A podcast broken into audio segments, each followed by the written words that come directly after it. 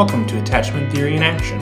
Our podcast is dedicated to therapists, social workers, counselors, and psychologists who are working with clients from an attachment based perspective. Interviews are conducted with individuals who are doing clinical work as well as leading attachment theory researchers. Your host, Karen Doyle Buckwalter, will introduce you to Cathy Schweitzer, who will discuss her work in family therapy, attachment, and EMDR.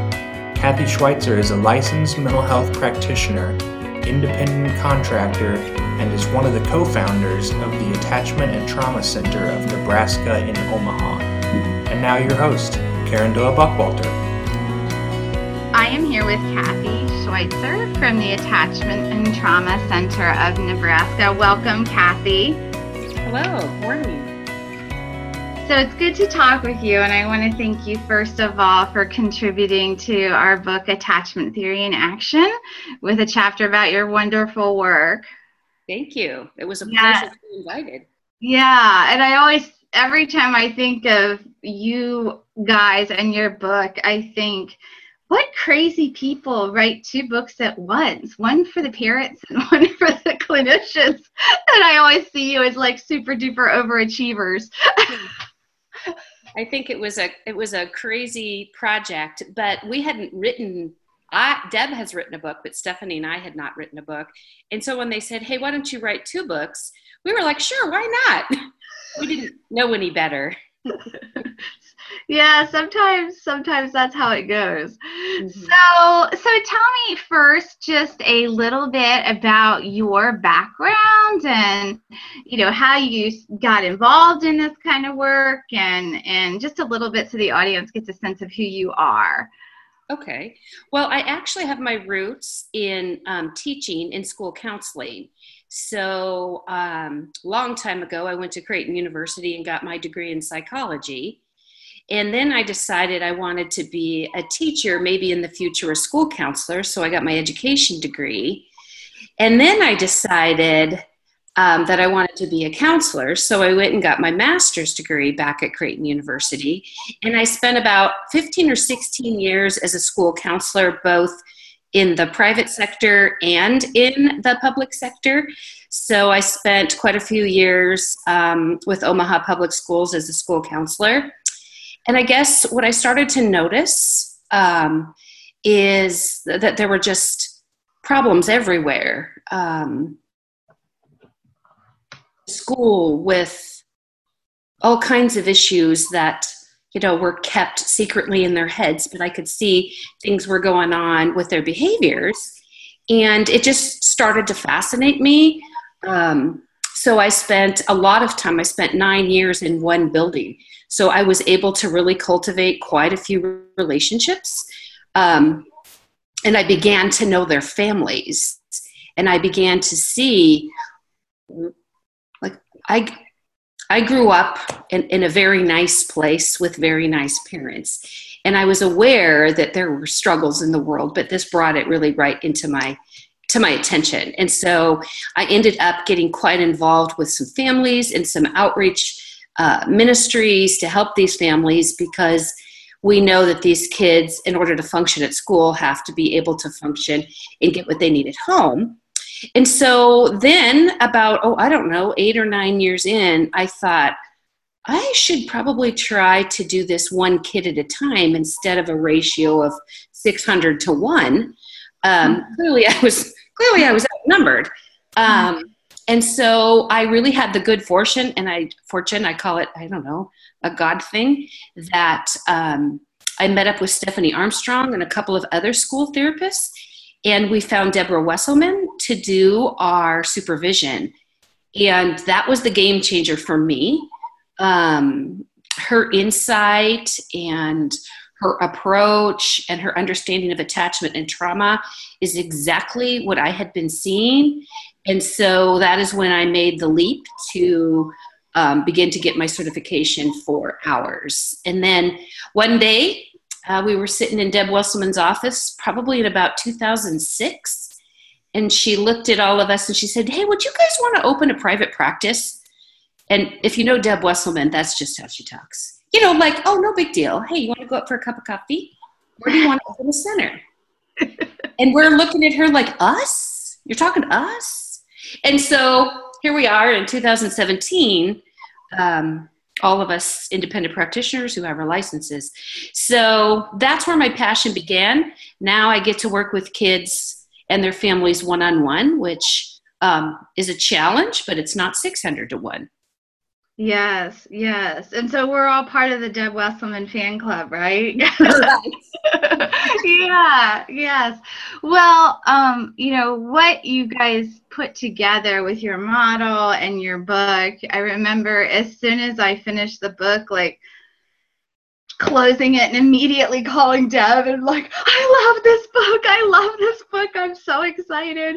Um, and I think, you know, several of the things I really liked about it um, were one, I could see the background of education in the authors because it was so practical.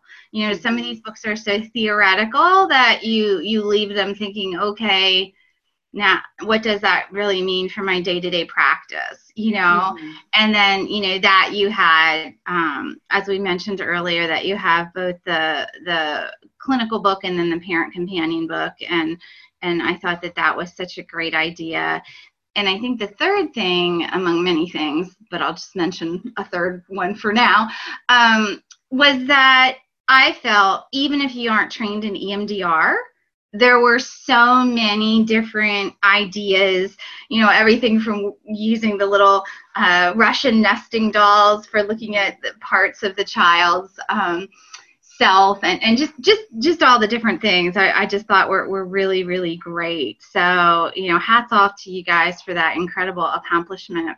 Thank you. So I would imagine as you guys, you know, opened the, the practice and began to develop your model, there were certain aspects that each of you contributed that were somewhat unique to you. What what would you say what was your contribution or the part of the model that you really loved or really worked on developing or you know the part of the book that you enjoyed contributing? What would you say?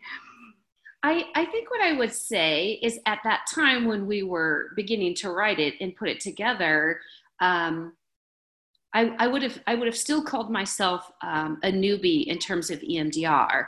Um, we had been trained and had been doing it for a number of years, but I still felt like mm, I don't know if I want to write about that. I'm not as confident, and so I feel like my greatest contribution was with the family therapy, and I think that just um, harkens back to all of the teaching that I did with kids in a classroom about teaching them about their brain and about their feelings. And I just, as we developed this model, we found out that kids miss are missing so much adaptive information. And how do you how do you get these kids to regulate and integrate their brain if they're missing half of the piece of the puzzle? And so I I feel like I was able to contribute to helping to fill in those maladaptive thinking missing parts with adaptive. And so I spent a lot of time um, researching and studying and just writing down what I did, um, which I think was just, you know, in a way, it's just funny to look back at it. It was just instinctual for me where I get out, I get out my whiteboard and I start teaching and educating the moms and the dads and the kiddos. And so that's, I think, my greatest contribution. Mm-hmm. Mm-hmm. Yeah, I think that makes sense with how you describe how many hours that you spent with these kids and these mm-hmm. families mm-hmm. and probably really over those years getting a sense of where those holes are mm-hmm. in terms of understanding yes i can see that very much so. Um, and so also if you could for listeners maybe give a quick overview of the model and and uh, just a little bit about how it works. Okay. Um, well it's a it's an integrative protocol. So a family I, I think the easiest way to explain it is how a family comes to be a part of it. And so the quick and the quick and fast version is a child comes in we we provide some assessments and can tell based on their scores if they are up in the clinical areas of lots of behaviors and issues. So um, we developed this team treatment. So a family is assigned a what we call a family therapist and an EMDR therapist. And so what happens in the ideal situation is that mom or dad or both sometimes bring the kiddo into therapy. They start with the family therapist. There's a check in, like a typical therapy session about the week's accomplishments or challenges. Then the child comes in um, with parents remaining in the session and we go through basically the family the family therapy side of the model um, i won't get into explaining all the different intricacies of the model because it's kind of long but there are basically things that we want to accomplish in that family therapy side of the model so we go through that um, so we do the skill teaching we do a lot of the parenting assistance and we also lay the groundwork for the emdr so, if I'm the family therapist, what I'm going to do once we step into trauma work is I'm looking for those negative cognitions and positive cognitions and triggers. Then, when the kiddo is finished with the first hour, um, we ask the family to go back into the lobby and take a breather. And I go in and check in with the EMDR therapist. And I explain what had happened during the week very quickly. Um, we don't have a lot of time. I don't want to spend 20 minutes with Deb or Steph to talk about what was happened. And then I explain where we were in the protocol, what we worked on, and then I help. I explain to her, um, here's what the NC is, here's what the trigger is, I think. And then that um, that whole group comes back into the EMDR therapist office and um, away they go. So the beauty is that the kiddo not only gets some psychoeducation and some skill practice, as well as the as well as the parents getting what they need, but then they get a full hour of EMDR. And um, average length of treatment for for a teen kiddo is probably a year of consistent back to back therapy. So that's the way that that's the easiest, fastest way to explain the model. That's mm-hmm. how it works on a day to day basis. Yes, and so they're there for a couple hours when they come in. Yeah, two. Yes. Mm-hmm. Okay. Um, and something that you uh, pointed out that um, is another thing I wanted to ask you about is that your use of standardized assessments, mm-hmm. and it has seen that from the very beginning, like somebody there had the wisdom to um, look at very specific protocols and partner with uh, someone to, help you with research and um, Ann Potter, I believe, um, is. Yes, we have another clinician in our office, Dr. Ann Potter, and we also worked with um, a woman by the name of Megan Davidson at the University of Nebraska Lincoln, who um, research is kind of her thing. So. So mm-hmm. whose idea was it, you know, from the very beginning to make sure you're we're looking at some research protocols? Geez, I don't know. I think the team treatments we started doing we st- we just started implementing it and then we thought man we should maybe try to keep better track of how we're doing so we were seeing some really positive results and we thought, well, we're going to have to maybe be able to explain to other people if we're going to try to teach this. How do we know for sure? And I think we just decided again, we just kind of go off on random tangents sometimes.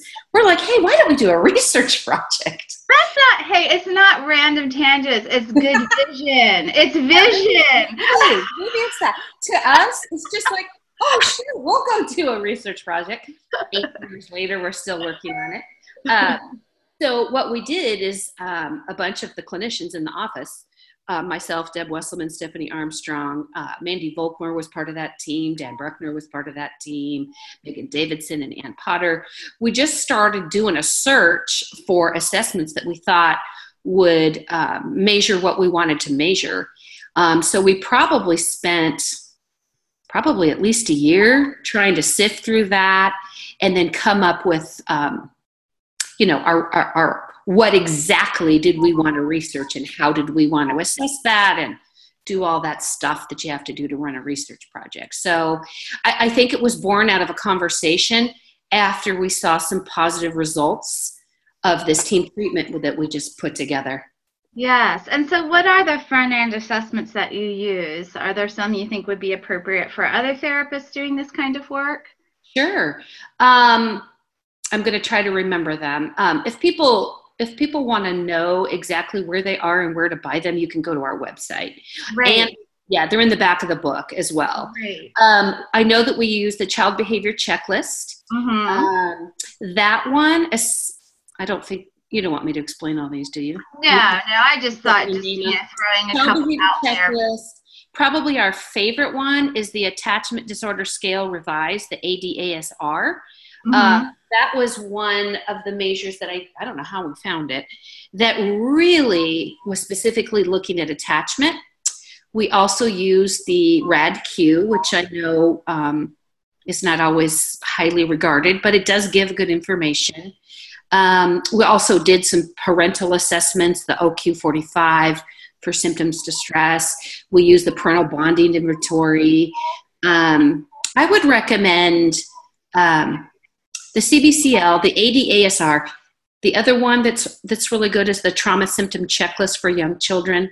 That Mhm. helps to screen for dissociation and sexualized behaviors Mhm. as well. So those are the ones I would recommend. Yeah, we use the trauma symptom checklist too, and Mhm. instead of the CBCL, we use the BASC. Um, But I, I think it's nice to have a little bit of chatting about assessments because I think too often those um, in doing the clinical work are not using standardized assessments, and I think it's important. So I, I was real happy that you you mentioned that and brought that up. So with the, um, I know you have also done some um, parent classes. At this point, is most of the education you do with parents throughout the course of therapy, or are you still offering those parent classes? And I can imagine even the parent book that you guys wrote could have maybe taken the place of some of that, but was just wondering about that piece because the parent piece is so important. Mhm. Um, right, we were teaching classes live in our office. Um, it's difficult to um, have enough time in the week to structure all those classes and somebody to teach them and for parents to sign up. Um, so, what we've done is we've created an online, on demand, self paced parenting class. So, Ah. what we yeah, so what we did is we just recorded all of the classes, um, and that is available to watch for parents. We also encourage our, our parents to read the book. And then what we do on a regular basis every week is we are constantly weaving in, um, you know, what we believe in terms of parenting strategies and integrative parenting. So we do spend a lot of time in the clinical session on the family therapy side helping to psychoeducate um, those parents. So they have a couple of different options um, that they can get their hands on that information. Great, that's excellent. Uh, Um, I would imagine too, in doing the classes, it would be sometimes hard to time it like the way you needed them to be, you know? Right. Yes. Exactly. Yeah, depending on where they were in treatment, sometimes it was, you know, they sign up really late. so, um, Yes, yes. those kinds of So, yeah, so one of the final things that um, I wanted to ask you, Cathy, is a lot of times when I hear people talk about EMDR or my own experience, we say, you know, if you're dealing with um, single episode trauma or just a specific incident of trauma, EMDR is like magic. It just, it, it, you just can't believe how quickly it works. And I know it's different with developmental trauma and the the com- complexity of the trauma in the children we work with. But share with me a little about why you think it's an essential ingredient for that work for you guys as well. That's a that's a great question. It, it's funny because I can't imagine doing therapy without it anymore. Um, I, guess after all the research that has has been developed and is about the neurobiology of the brain and how the brain works and how the brain remembers things and processes things, that EMDR um, has a protocol that just just matches and fits right in with creating neural pathways that are different. And so, um, you know, I can't say that I've done a ton of research about EMDR versus regular talk therapy. But what I see in my clinical practice every day is a little bit of that magic where you can see the progression of thinking um, as you implement the EMDR. You can you can actually hear and see the changes in their thinking, which I attribute to the EMDR and addressing those those neurological issues in their brain. So um, I can't imagine doing therapy without it.